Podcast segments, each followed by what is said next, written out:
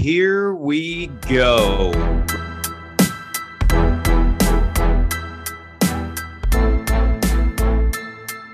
Welcome to the Nine Route Fantasy Football Podcast.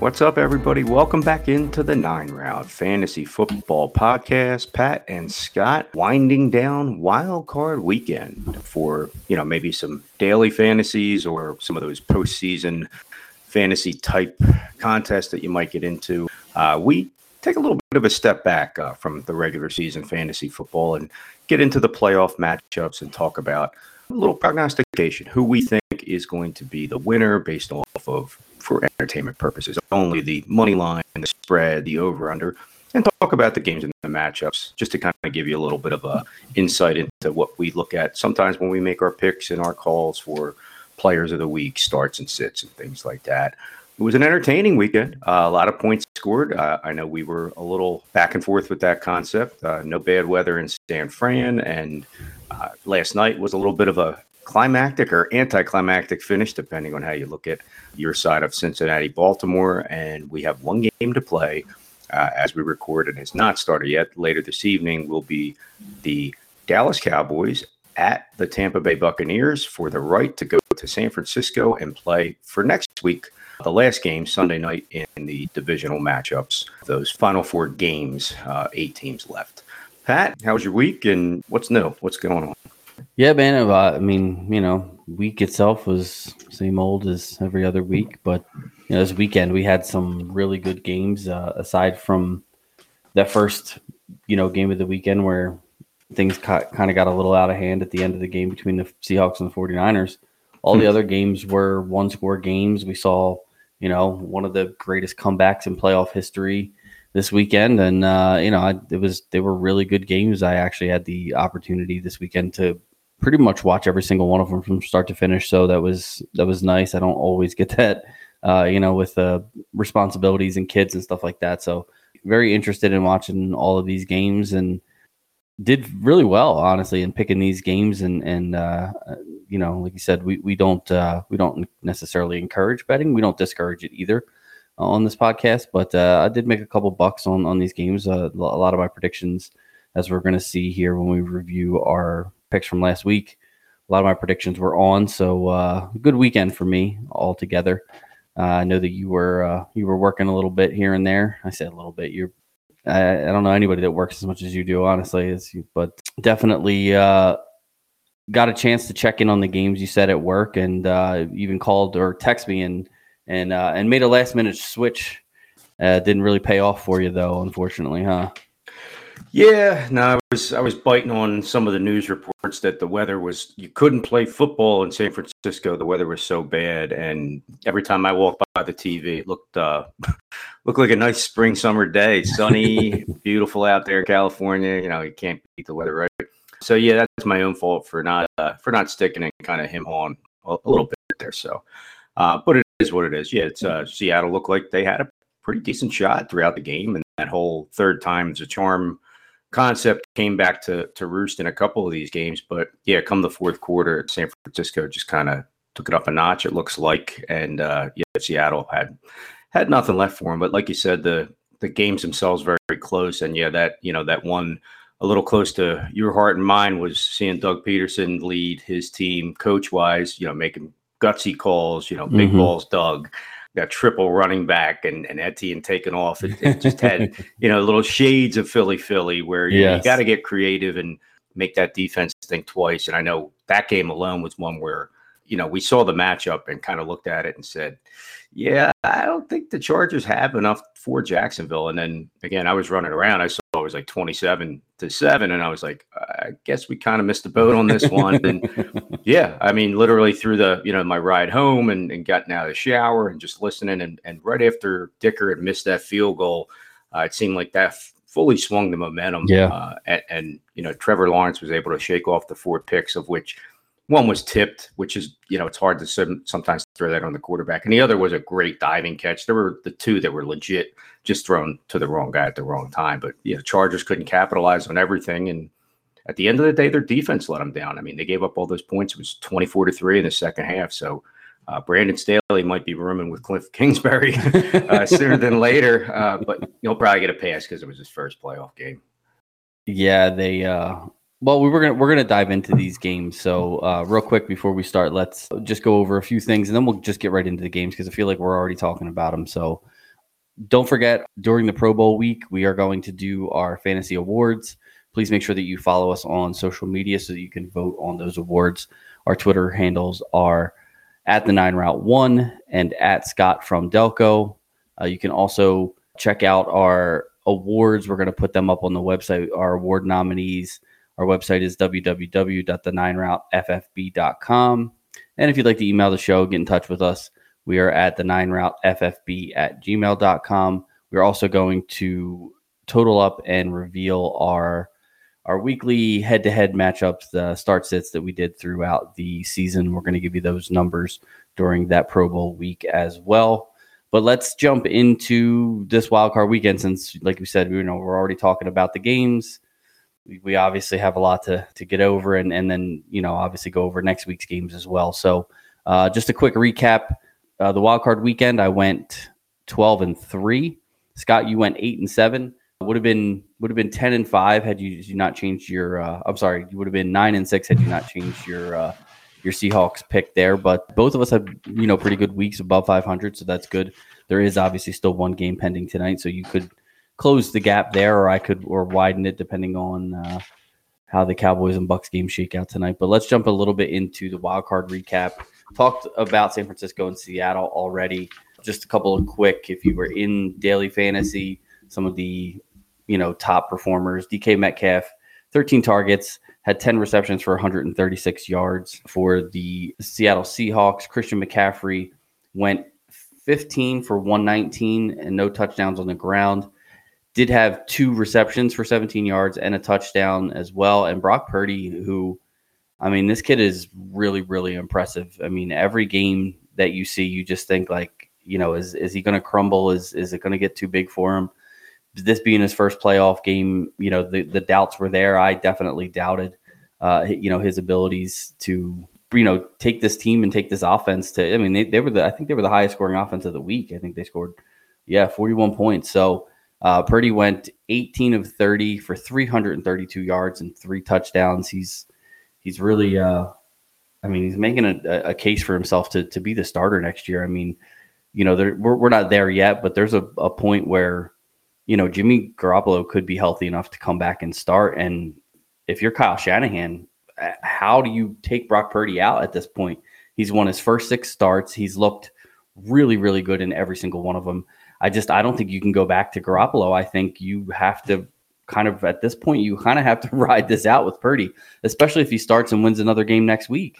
And, you know, you're saying Jimmy Garoppolo, Pat. Don't forget Trey Lance you know that's that's the other shoe to drop is you know you invested a top five pick made some trades to get this guy in and you know obviously a serious injury derailed his whole season um yeah what do they do uh if this kid turns around and comes out to be you know a, a basically almost like a, another tom brady who mm-hmm. you know we all kind of remember not everybody remembers i know you and i remember back in the day where Drew Bledsoe was the quarterback in New England and was very good and one of the best ones in the league and mm-hmm. gets injured against the Jets. Brady comes in and he that's the rest. They, the rest is history. I mean, and that's that's so scary that you know you can get Wally pipped like that. That's another old school reference for you uh, scoring at home. But um, at the same time, now you're talking about a three headed monster there, where obviously probably Garoppolo was already theoretically the odd man out but yeah, now you have a guy who went from Mr. Irrelevant in a similar vein as Brady to uh, this guy who is taking them to the next level. Now, again, beating up on Seattle again, sure. Now, this week coming up, they're going to play the winner of Tampa Bay Dallas. Um, uh, barring some upset, they would have to come to Philadelphia to play in the NFC Championship game. To me, that would truly test the mettle of this kid. Uh, you know, coming into the Linc, uh, this crowd and this, you know, this atmosphere and this vibe, uh, albeit a good team that's been led by their defense. It's going to be interesting. Yeah, I think San Fran's got a lot in the off season, regardless of the outcome of, of their season to, to really look at. And it's all based around the quarterback position. Yeah, this, this is going to be a, uh, a fun offseason to watch. I do think Garoppolo, this is his last year. I know they were trying to trade him. I believe this is the last year in his contract, so they can just let him go at this point without any, you know, cap considerations or anything like that. But yeah, between Purdy and and Trey Lance, I mean, there's gonna be a lot of fans, and I know fans don't run the organization, but there's gonna be a lot of fans in San Francisco that want Purdy to to stay the quarterback of this team. But how do you do that when you invested, you know, not just the third overall pick, but everything you basically traded to get to that third overall pick. Yeah, that's that's the Lance. investment. Yeah, right. and and all the the Trey Lance stands that you know, especially the fans, fantasy wise and otherwise, that saw all that potential and swore you know up and down, he's our guy, he's our guy. Mm-hmm. Now, yeah, like it's going to be interesting to see who stays on that fence, or you know, you're going to have a, a, fan civil war probably amongst the, the Niners, yeah, when it comes to quarterback. But you know, hey, let them fight it out. That's fine. We we have our guy here, and we're doing just fine. All right, let's move on. We've also talked about the Jacksonville Chargers game. Uh, Jacksonville ended up winning that one 31 to 30 with the last second field goal. They raced a 27 point deficit, like we talked about. They were down 27 nothing in the second quarter before they scored that first touchdown. Trevor Lawrence, like we said, four interceptions in the first half, four touchdowns in the second half.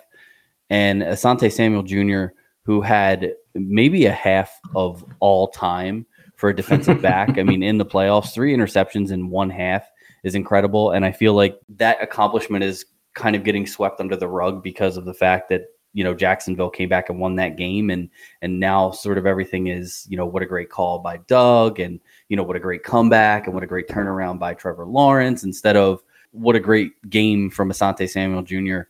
and uh, you know basically carrying this defense to a victory and and it's unfortunate for him but you know very fortunate for uh, Jacksonville fans and and Jacksonville team obviously and and good for us I mean at least for I can speak for myself here I'm glad to see Doug Pederson moving on. Love the guy, obviously, you know, helping our Eagles win a championship, the first Super Bowl ever. He's just going to be one of my favorite coaches ever. And I actually posted on Twitter after this game that this was this game was won by the coaching staff. You don't go into halftime down, what was it, 20 points or 23 points, something like that, mm. and turn things around the way you do and make such like he just made the right call at the right time. It seemed every single time, and it was just it was the coaching matters in in the pros. It it absolutely does, and and Doug Pederson proved that. Yeah, no, I, I again I agree. Like you know to say the same thing, you know, in the same vein. Like how, and I I know you kind of saw me throw that out. Was you know how many coaches actually have a statue of them, yeah. You know, when you really think about it. Now, again, we wear our hearts on our sleeve in this area, and that first Super Bowl for the Philadelphia Eagles was always going to be legendary. But the way that that went down from you know basically the second quarter of the Minnesota Vikings uh, conference championship, and then throughout the entire Super Bowl, where it was just you know everybody he was in the zone calling plays nick foles was in the zone well, everything everything was the perfect storm. And like you're saying it, it does show that you can take a young team at halftime that just had one of the worst halves of football and could totally turtle up and t- just let them know like hey guys we got a you know 30 more minutes. It's okay. You know we got this. And they did. I mean and when you look at some of the team stats from the game it, it's kind of scary. The irony that jacksonville won it at the buzzer on a game-winning field goal they ran one more play just one more play at the end of the game. You have five turnovers in a game and win. Uh, you know, you, uh, like it, it's totally you gave up five more minutes in time of possession. Like everything kind of led to certain things, and that was that was what was amazing was to see how this young quarterback and, and I know you and I have talked throughout the fantasy season and last year how you know people thought he was going to be a bust, and then you kind of attribute it to the coaching staff that was there his rookie season and how they turned him around quick and put some weapons around him so that he could develop uh, and I know Ross Tucker threw out a tweet. To this day, Trevor Lawrence has still never lost a game on a Saturday. It just it's so ama- it, no, it's a total truth. Like no, it's so it. amazing that you know they were able to pull this off. And I do feel bad for you know. So wait, Justin are they Her- playing Saturday next week? Oh, I got to pick them to upset the Chiefs now.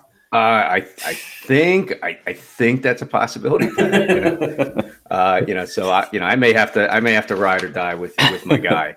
Uh, but no, I was I was kind of liking him coming into the year. And for Justin Herbert and that team, it's just you know he's got to get some better coaching on his side, mm-hmm. and it's not so much his fault. Like guy had a pretty good game. You know, mm-hmm. Ekeler had a decent game. they didn't run the football, and then they played the prevent, and they just kind of mailed it in and kind of thing. They thought this team was going to quit, and they didn't. And again, that is the coaching, like you said. You have some of these young, hot commodity coaches that come in and they light the world on fire because they were a good coordinator for a team that they come from, and it doesn't always translate. Uh, you know, we have a guy Nick Sirianni in Philadelphia that people thought was a joke, and turn around and you know, pound for pound, you were the best team in football uh, at certain points, and and the NFC throughout. I know San Fran, Buffalo, Cincinnati, Kansas City are in, all in that conversation. But you look at a guy who choked his way out of the playoffs last year and choked in the first round this year. You know, you're going to get three strikes and you're out. Uh, maybe even, maybe even not that far. Yeah, I honestly wasn't even thinking about last year, but you're right that the timeout that cost them a playoff berth last yeah. year. And that's the that's the calls, like you're saying, yeah. where Doug, you know, he just he can read the game. He was mm-hmm. he wasn't a great quarterback, but you know, it's just like uh, certain players in sports that manage teams after the fact. They may not have been as skilled as others, but they know the game. They know the the they can read that field. They know what the other coach is, and and yeah, they're just able to pull it off. Yeah, the, usually it's the middle of the road sort of mediocre players that make the best coaches because those are the guys who, you know, truly have to understand the game to be good enough. Like some guys just have so much natural ability that they really don't have to understand much. They can just go out and do and they can perform and they're great. And those players tend to not make very good coaches because they've never really had to, you know, rely on the intellectual part of the game, especially in football. And and I think you're right. I think Doug Pederson being a quarterback and and understanding, you know, the offense so well that he has a knack, like you said, for these play calls and he kills it. But uh, let's move on to the Miami Buffalo game. Buffalo wins this one 34 to 31. For me, the big story in this was Buffalo holding Tyreek Hill and Jalen Waddle to a total of 10 catches for 113 yards, no touchdowns on 22 targets. I mean, if you look, Stefon Diggs and Gabe Davis both individually had better games than Hill and Waddle combined. Diggs was seven for 114, and Davis was six for 113 with a touchdown. So this was just a, a matter of the Bills' offense just doing more. Uh, Miami hung in this one with Skylar Thompson, a third string quarterback, starting for them, which I was impressed by. Honestly, I, I think that the team as a whole played very well. Buffalo's just they have too much firepower. I mean, they just they have playmakers all over the place, and and when Josh Allen can't get the ball to those playmakers, he becomes one himself and just takes off with the ball. And you know, he's a gigantic six five, 240 pound man who, you know, runs a four seven. Yeah. So it's like, I mean, what do you, how do you defend the Buffalo Bills? Honestly, I mean, Miami did their best, put 31 points on the board, trying to keep up with them. But I, I mean, this, the way to beat Buffalo is you're going to have to outscore them. And Miami just without Tua didn't have that firepower. So tough loss for them. But uh, I think they are in a good spot for years to come. And I think that you're, you're going to see Miami uh, knocking on the door of the playoffs for the next probably four or five years at least.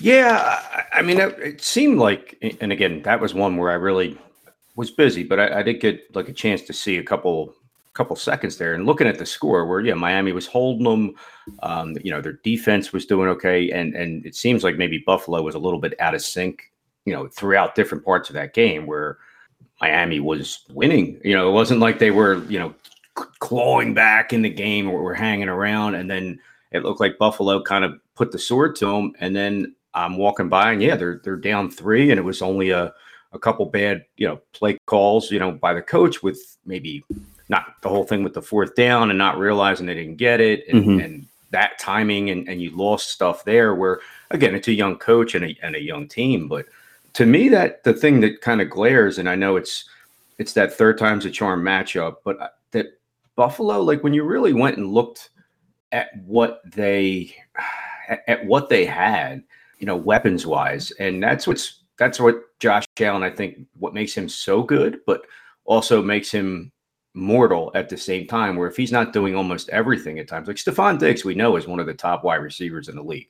Gabe Davis was coming in with a lot of hype. Now he did have a big game. Uh, you know, he's been known to drop some balls and not have one.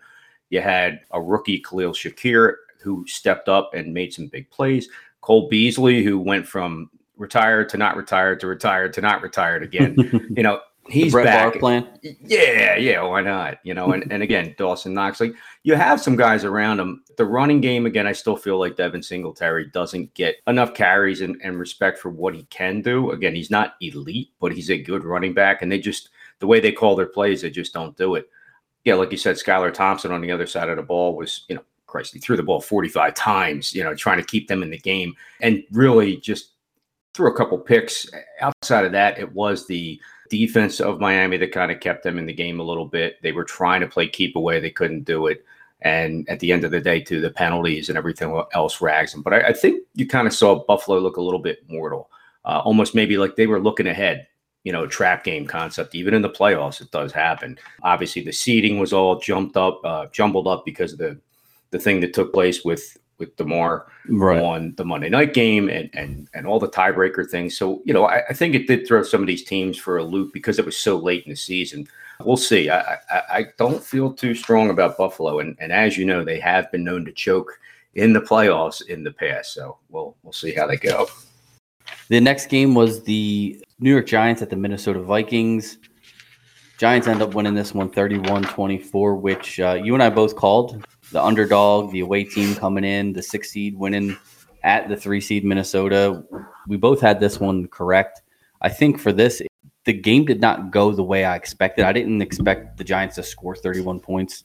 I thought that they would have to win this game on the back of their defense, but honestly, Daniel Jones played the best game I think I've ever seen him play in the in the biggest pressure cooker that he's ever been in. He ended up 24 of 35 for 301 yards, two touchdowns, no picks, no fumbles. I mean, you know, being Eagles fans here, we remember Daniel Jones is the guy who, you know, basically just he turns the ball over like it's uh, you know, like he's changing the sheets at a Holiday Inn Express. Like he's he was constantly fumbling the ball. He led the league in fumbles, I think, two years in a row. Um, you know, he he was he was really bad, and and you know, I think this was his his last year as a starter for the Giants if he didn't step up, but he absolutely did. Daniel Yeah. Jones also went 17 for 78 on the ground, and Saquon Barkley had a really good game as well. He went nine for 53 with two touchdowns, also five receptions on six targets for 56 yards. Isaiah Hodgins had a good game, nine targets, eight receptions for 105 and one. And, uh, you know, it was just an all around good performance by the Giants. And, and it wasn't like the Vikings played bad. I mean, Cousins had a good game. TJ Hockenson had a good game. Je- Jefferson, you know, he kind of has pulled a disappearing act a few times this year. And, and unfortunately, I don't want to say disappearing act like he just didn't show up for the game. Every time Minnesota dropped back to throw the ball, the Giants had, you know, two guys on Jefferson. They were not going to let Justin Jefferson beat them. And, and I do respect, again, good coaching, keep their best player from beating you and, and make someone else beat you. And that's sort of what they did. And, and uh, you know, another player couldn't beat them. So hats off to the Giants. They, they get to come to Philadelphia next week and play the Eagles for yet another third time's a charm game in Philadelphia. But uh, I'm, I'm actually, you know, I'm as much of, uh, you know, I don't want to see NFC East teams win. I do feel a sense of pride when our division and you know if this Dallas Tampa Bay game goes away, I think it's going to go and Dallas wins this one. Three of the final four NFC teams are going to be NFC East teams, and uh, you know it does make me feel like there was a lot of talk earlier in the year about the Eagles' re- record being a little bit hollow because they hadn't beat anybody and this and that. Listen, they beat the Giants twice, they beat the Cowboys once, and those are you know potentially two of the other three teams left in the playoffs at the end. So you know, it just does make me feel a little bit stronger about these Eagles wins going and beating these teams that, you know, maybe some people thought were bad teams, but are not, obviously. I mean, obviously the Giants are a solid team and, uh, you know, they're a little scary, honestly. I mean, they played the Eagles well in week 18 without most of their starters in the game, and the Eagles are going to have to be on their A game to win this one uh, against the Giants this week. Relax, just relax, calm down. First of all, yes, you and I both had this game pegged, uh, albeit, yeah, wasn't maybe expecting the the scoring to be quite as high, maybe especially on the Giants end, but we did see this one coming from miles away. And again, we do have a little bit of an inside track on teams out of the NFC East because we get to see them a lot. We follow them a lot. We hear the news because of matchups involving, again, our hometown Eagles the biggest thing is that, and Pat, you know, this is an old expression, and if nobody knows it and they want to blow it off, that's fine. And probably this is why you're also quaking at the uh, the, the juggernaut that is the San Francisco 49ers. That defense wins championships. Well, defense lost this game 100%. The Minnesota Vikings suck on defense so bad throughout the regular season. They were top three worst. They give up too many yards. They give up too many points to the point where they gave up an average of 25 points a game. Their offense scored an average of 25 points a game. Again, their point differential was minus three for a 13 win team. You were like Neo from the Matrix. You were dodging every bullet throughout the season. And yeah, you had, you know, you had that big win over Buffalo that was just one of the most random accidents to happen. Again, it's the offense good. And, and I know you just touched on Justin Jefferson too, where everybody has him pegged to be the next greatest of all time, top five. He's already in there. I'm sure some people have him on the list. Well, he's all time now. He's all time. He's an immature player that can get taken out of games easily at times, and he does it to himself. And when there's tough physical coverage, when he gets to go his own route and do his own thing, and teams can't play tough on him and they don't make it a point to key on him, that's when he falls apart.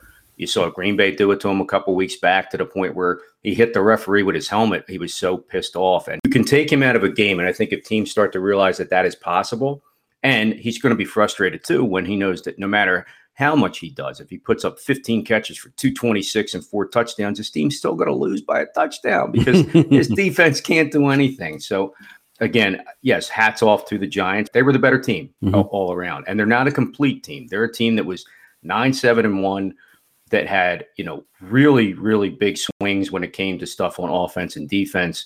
And to see their team play that well, like you're saying, Daniel Jones going off on that team, while, while not taking away, and, you know, we make fun of him, but he is a competent quarterback. Saquon seems healthier. I think they really just feasted on the fact that this team just could not stop them whatsoever. They averaged over six yards of play, dominated the football for 33 minutes to 26. I mean, they did everything right you know, at, at the end of the day. And that's what, yeah, you went into Minnesota, you went on the road as a wild card and punched them in the mouth early, and they really never recovered from that. So it is interesting to see, but I think that the uh, the bell's about to toll on your your favorite team, the Giants. There, Pat. All right, the Baltimore Cincinnati game was the nightcap. Uh, another good game, another one score game.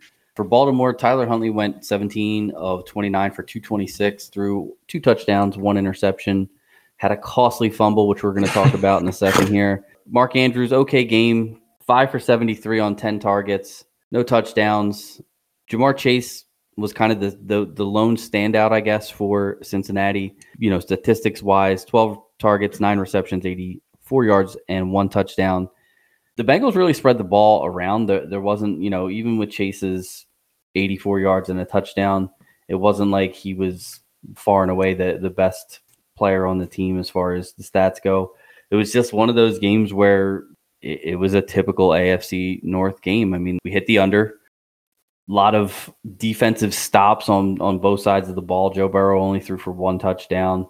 Just one of those games where the defense really stepped up and, and Cincinnati's defense pulled out the game winning play on that fumble recovery for a touchdown from was I think it was Hubbard, right? That that ran that back. You know, Cincinnati's one of those teams that you know I talked about last week, me sleeping on last year, saying I wasn't going to sleep on them again this year. I am not sleeping on them. I think that, you know, they can absolutely beat Buffalo. They can beat Kansas City. You know, they can beat Jacksonville if they have to. I also think they can get beat by all of those teams, uh, obviously. Uh, I think that you know if Cincinnati comes to play and they play their game, they can beat anybody. But uh, I think that they also showed in this game that they are beatable. And and had that had that Tyler Huntley quarterback sneak gotten six inches further, and and he you know that been called a touchdown instead of him fumbling the ball and and Cincinnati scoring on that play. Uh, you know we're looking at a completely different game now. Cincinnati has to come back you know, and, and score in the final few minutes to, to tie things up and then, you know, potential overtime and all that. So, uh, you know, this is definitely a game that the Bengals could have and should have maybe lost, but they do what they need to do to win games on offense and on defense. And, uh, and they stepped up in this one. Yeah. Uh, I mean, I really do think it was a coin flip. And, and again, it really just came down to that play. Like, uh, watching a little bit of it, I, I, did get a chance to actually catch a little bit of that one finally. Baltimore kind of, for lack of a better term. I'm not going to say dominated, but they were the better team in the game for three and a half, three quarters of the game. And it really just kind of went down to that possession. They were able to keep Burrow and, and that electric offense under wraps. Again, this third time the charm in a tough division, you know, like we said, with the under was there. Everything kind of played into exactly kind of what we thought, albeit maybe that Cincinnati would have been a little more dominant. There were questions about Huntley coming into the game. Was he going to be healthy? And outside of, you know, he, he did throw an interception, but really it was just, it came down to that fumble. I mean, if you go back and look statistically at the game and you, you just see how they were, and you could hear it like watching that, that crowd was quiet in the fourth quarter. Mm. And that whole drive was one of those ones where you're like, my God, they're going to go down and score and they're going to make it a game for Cincinnati to get back into. And it was third and one when they made that call. You still had a shot to give it to, you know, you had J.K. Dobbins, who was having a nice little game. You know, he, he wasn't crushing it per se, but, you know, to the tune of almost five yards a carry. Gus Edwards was in there too. Like you had these guys there ready to go. Heck, give the ball to Mark Andrews or Ricard, the, the fullback, to to make a big burst to get you even closer, and then maybe that play comes down to it. I'll be honest to say, like, I don't dislike Cincinnati. I think they're a good team, and I do root for them. But uh, of the two, I, I, prefer Baltimore just because of you know my old feelings towards that team and, then the coach and the way they mm-hmm. ran stuff. But yeah, again, talking about coaching, winning and losing playoff games, that was a play, and we've seen Harbaugh be a little too aggressive at times that arguably cost them the game. Because then after that, both teams seemed like they just didn't know what the heck just happened, and you know, a couple of possessions back and forth, and then that was it. Game was over, and it just came down to one play and one guy making a hell of a you know a return on that. The fact that he made it downfield the way he did without anybody touching him, Mark Andrews. Again, you may not have had the greatest game ever, but my God, dude, you ran him down as hard as you could, and there was nobody else near that. That's what I couldn't understand how they all just stood there and, and watched. You saw one other guy in the picture you know, chasing him down, and he just got it like like lallygagging around like the forty almost midfield. It's like, dude, that that's the game that's happening right now. Mm-hmm. Like, you guys even you know even care? Lamar not being there, not even going to the game. I think this team kind of had that attitude of like, we're going to win this game without him. We don't want him because it sounds like that ship has, you know, run its course too uh, in that in that team in that franchise, and, and you'll see him sign a big deal with somebody else. Baltimore's proven they can win games without him, and I think they're ready to move on as well. Yeah, that's something that we're going to get into, I'm sure, in the off season here. We, you know, we're going to continue to do these podcasts. We're going to go down to once a month after the playoffs, but or after the Super Bowl, I should say. But uh, you know, I'm sure that's something that we'll talk about in the off season is is some of these contracts and where guys are going to end up. That'll be part of our leading up to the 2023 season. Let's jump into next weekend's matchups before we run out of time. Uh, we'll, we'll, take them in the same order that we did last week. We'll just starting with the first game of the week, which is going to be Jacksonville at Kansas City Saturday at 4:30. Jacksonville is an eight and a half point underdog in this one. The over under is 51 and a half. It's really difficult for me to to count Jacksonville out of any game. I mean, I know the Chiefs are the number one seed. They're one of the best offenses in the league. But the Chiefs, like the Chargers, are not a great defensive team. They've given up a ton of points this year, and they win games by outscoring people. So uh, I do think that the Jags are going to be able to move the ball in this one. I do think that they're going to be able to score some points. Hopefully, they don't get themselves into you know the type of deficit that they got themselves into this past week. But I do think it's going to be a competitive game. You know, Doug Pederson played for and coached with Andy Reid for a number of years, so they know each other very well. I think is going to be a hard fought battle between you know two of most up and coming quarterbacks in the league. And uh, this is going to be, I mean, we have some really, really good games on tap this weekend. And, uh, and this is honestly, this obviously the Eagles are, you know, gonna, I'm going to be paying attention to that closely, but this might be the, my, my favorite game to watch other than, than, than the Giants Eagles game because, uh, you know, I love watching Patrick Mahomes. The guy's a magician.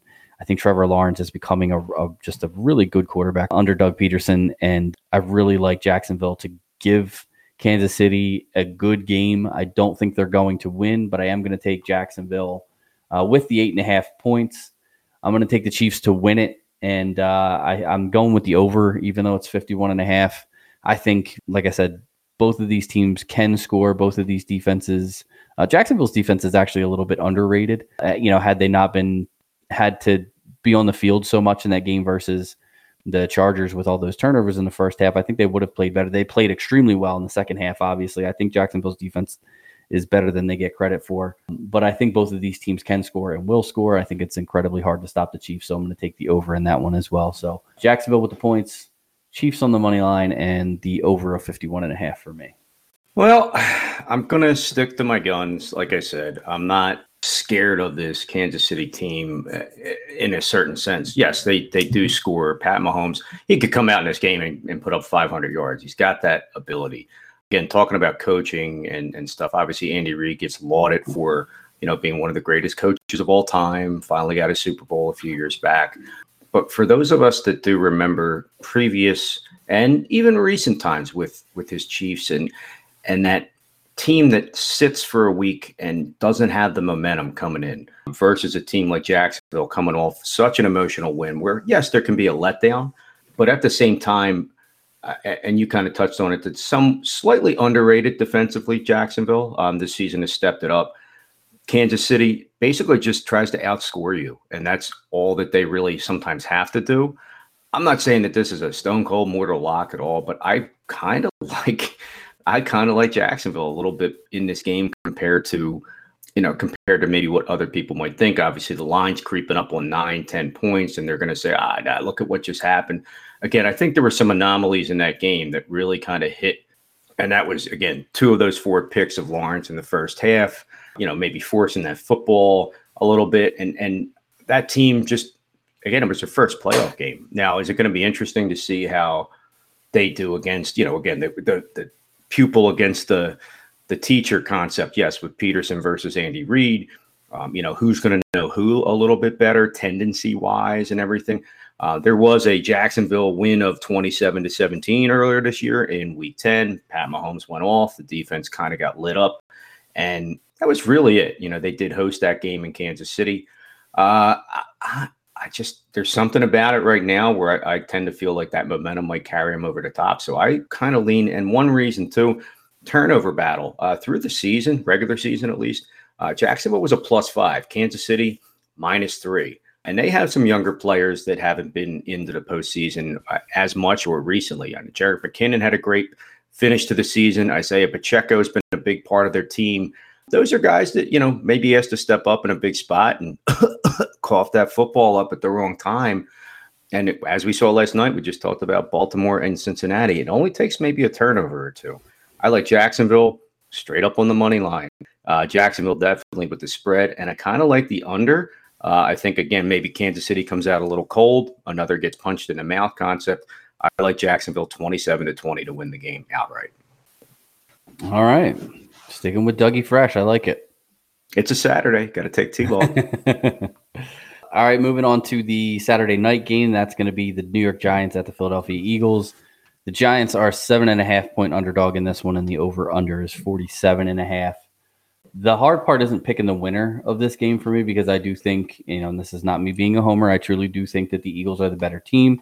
I think that they're going to win this game. The hard part for me is with that seven and a half, I, the Giants have been close in a lot of their games. I don't think that this spread is indicative of, you know, how good the Giants have been and, and how well they have been playing, you know, leading up to, uh, you know, obviously that week 18 game where they rested their starters. But before that, I mean, they were they were playing some really good football. They, you know, I think they had won three out of their last four. Yeah, again, I'm not including that Eagles game because nobody was playing in that game. But uh, this is going to be, uh, I think, a lot closer of a game than Las Vegas obviously uh, expects it to be. I think that you know the Eagles' defense is obviously much better than Cincinnati, so it's going to be a little bit more difficult for the Giants to move the ball in this one. But I do think that their their defense is going to step up. I do think that Jalen Hurts' shoulder injury could limit him running the ball maybe as much as uh, you know we as Eagles fans would like to see. So I think it's going to be a fairly close game. So I'm going to take the Eagles to win this one, but uh, I'm going to take the Giants getting seven and a half. I think if the Eagles win, it won't be by more than a touchdown. Uh, I do also like the over in this one because as we saw last week, the Giants can move the ball and they can score. And we obviously know the Eagles can score. They're one of the highest scoring teams in the league this year. So Uh, I think there's going to be points on both sides, and uh, and I like the over in this one of 47 and a half. Uh, with you some uh, with you in some some respects there. Um, again, looking back, you had a week 14 blowout in New York, uh, 48 to 22. And then, yeah, the week 18 game where I think a lot of fans here were extremely worried. Uh, Jalen doesn't look right. And, uh, you know, they're, they were so close in that game and, and they weren't even playing their starters. I, I think it was a combination of, of everybody just trying to get off the field alive on both sides. You know, gentleman's agreement, however you want to look at it. Brian Daboll, I think, you know, has definitely established himself as a very good NFL head coach so far this season with what he's had to work with and how he turned that team around. And yeah, chances are he's probably going to get, you know, coach of the year might be second place. But that being said, I just can't go anywhere but Philly all day on the money line, on the spread. I like the under. I think this has a little bit of a, a slowed down kind of. Now I know you kind of think the Giants because they put up the points, they're they're going to start to have a bit of an electric offense. But again, I, I attribute last week to uh, Minnesota's defense being that bad. Again, they put up 16 points against the Eagles in that in that final game. And then they had 38 against the Colts, 24, 12 or 20 in a in a win.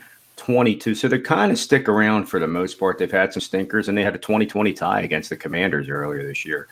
I think getting to that next level, the playoffs is going to be new ground for this team. Now, granted, uh, I think that that's also something that can be said about the Philadelphia Eagles. Last year, there was a very bad loss to Tampa Bay, first playoff game for Jalen Hurts. And I, I think the quarterback that you saw last year and the one you see this year, albeit maybe not at 100%, is a totally different guy. You know, again, you have A.J. Brown, you have DeVonta Smith, you have Dallas Goedert, uh, Lane Johnson, you know, with the the injury that he has that sounded like it was going to be a, season ender. Sounds like it's been downplayed now by a lot of local media that he's going to be able to play. He may not be 100%, but you'll definitely take that.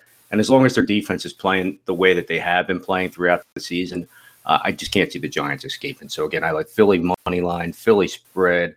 I like the under. I think it's a 27 to 13 Eagles final, and then they will await the winner of that San Fran, uh, and to be determined, Dallas Tampa Bay game hosting the NFC Championship game on their way to a Super Bowl victory. Oh, okay. We're already going there. All right. Oh yeah, come on, dude. I'll see you on Broad Street, Pat.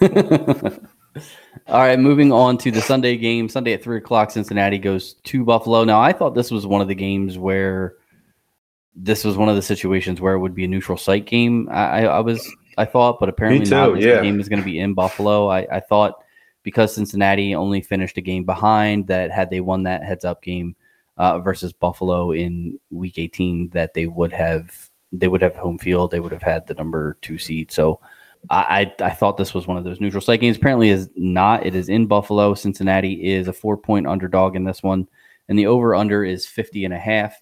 For me in this game personally, this is going to be a tough game to watch because of you know what happened obviously with Damar Hamlin and both of these teams getting together again, obviously to play each other. It's going to be, it's going to be, uh, I think it's going to be difficult for the players, honestly. But this is a game where, uh, listen, I, I think you know I just talked earlier about Cincinnati being able to beat any team. Uh, I, I do think that they have obviously the ability to win this game. I just I feel like it's Buffalo's year. I just I, I've kind of felt like that from the beginning of the season. I, I felt like it was you know, even preseason, I felt Buffalo was going to be in the AFC Championship game this year. Uh, I thought it would be in Buffalo, which, uh, you know, because of that Week 18 game, it, it cannot be now. But the Bills, to me, just they almost feel like a team of destiny. And, and I know that sounds, you know, I'm usually the guy that comes on here with the stats and, you know, this is why this team's going to win. But this is just a gut call for me. I feel like Buffalo's going to win this game. I feel like it's going to be a really, really close game.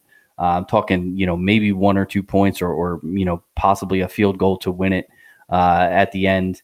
Uh, I'm going to take the Bengals with the four points because I, I don't think it's going to be a blowout by any means.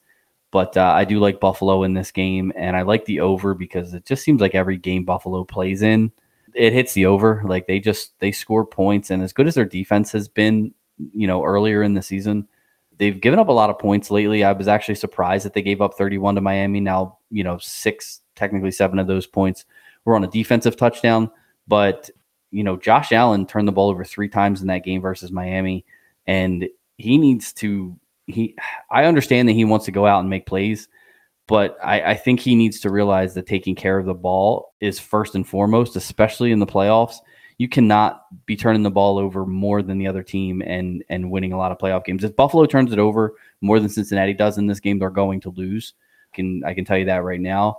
But I think that that's sort of the message going into next week for Buffalo is protect the ball, you know, take what the defense gives you and try not to overextend plays to the point where we're making bad decisions. And I and I think that as good of a quarterback as Josh Allen is, he does get to the point sometimes where he he's so good, he feels he can make plays that you know maybe he shouldn't be trying to make. And so hopefully they don't turn the ball over. Uh, I would like to see Buffalo continue on. I'm big big fan of uh, Josh Allen of you know just Buffalo in general. I think they have a great fan base. You know one of our best friends is a Bills fan, so I'd like to see him, uh, you know, see his team continue to advance. So uh, I'm taking Buffalo in this one, but Cincinnati with the points, and I'm going to take the over. Yeah, nah. Um, I I know you you're feeling a, a, certain kind of way about Buffalo, and hats off to you out there, Bill. Uh, I I hope maybe for your sake this this could be your year, but I don't think that again. I, and I know I just kind of mentioned it. I don't think that they have enough. How should I put it? When they're at, they can be taken out of sync a little bit too much, and and I just feel like that Cincinnati. If you want to talk about a team that seems like destined, not often do you see the team that won and or lost the Super Bowl from the previous year sometimes turn things right around and come right back guns blazing. And sometimes the repeat champ comes back, they win it. Maybe with you know we see New England do it. Kansas City recently, they won, they reappeared the next year, and you know banged up Mahomes. They couldn't quite get it over the top. I, I just I, there's something about this Buffalo team that at times they look amazing, and I mean you know right now you're playing a team that's a shell of its former self. You play New England twice a year. Um, and, and they now own them. They don't have an offense and, and things like that. I know there's some uh, retribution from last year's playoff loss with the massive shootout that you had between Cincinnati and Buffalo. I don't know if I, if the league wants to make it a thing with with Damar Hamlin, you know, to be somehow honored. Now, the chances of him coming out for like a coin toss to try to flip this game, you know, something like that might bring a, a different feel to the whole field and and the game itself.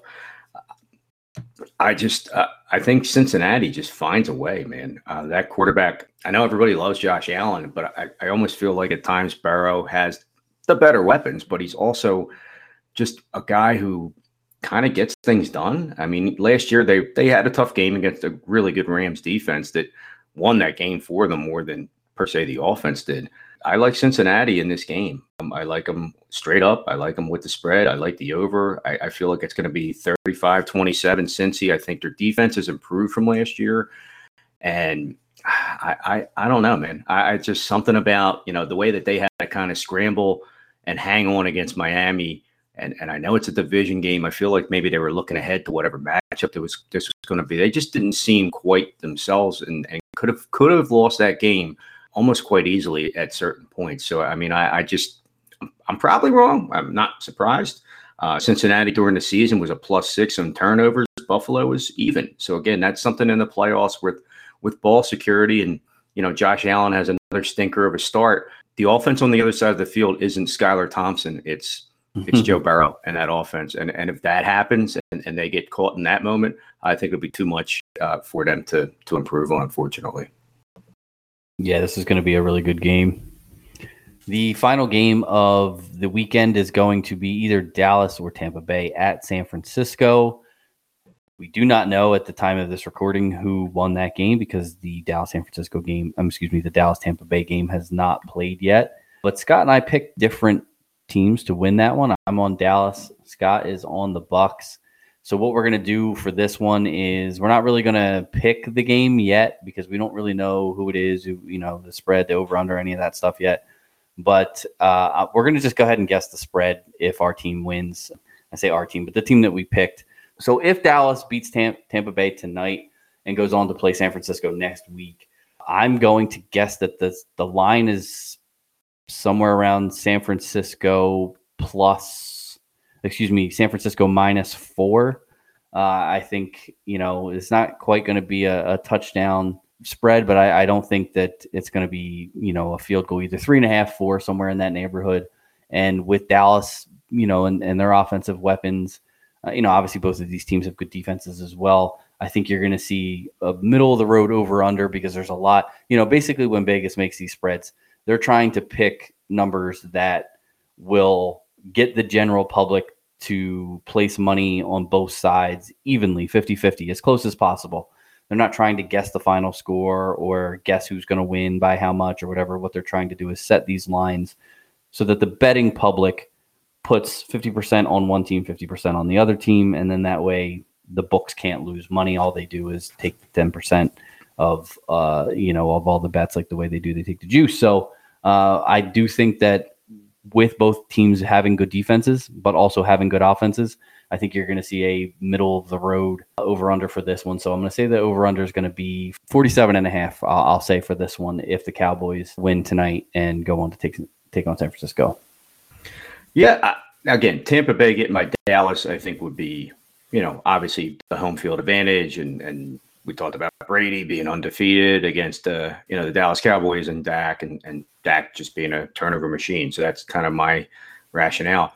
If it does end up being Tampa Bay traveling to San Fran, they did it in Week 14. That was a big Brock Purdy game where he started off a little rough and ended up just out dueling, so to speak, Tom Brady. But it was a case of San Fran's defense really just shutting down Tampa Bay offensively and again, I think to beat up on San Fran, just like uh, yeah, they did lose. Their last loss was against Kansas City, uh, who who beat them by 20 and was able to kind of just knock them out real quick with with putting up points and, and everything. That game, they had eight. Tampa Bay had eight penalties for 62 yards. They turned the football over three times. Maybe it could have been a little bit of a closer game. Maybe, maybe, maybe. I don't think maybes count. Now, a little bit. Uh, I know your favorite coach, Todd Bowles uh, you know, having a 2nd chance. Uh, man, he's a, he's a guy. Um, you know, having a chance to maybe chew on some play calling and, and film and, and maybe come up with a plan to try to keep the game close enough.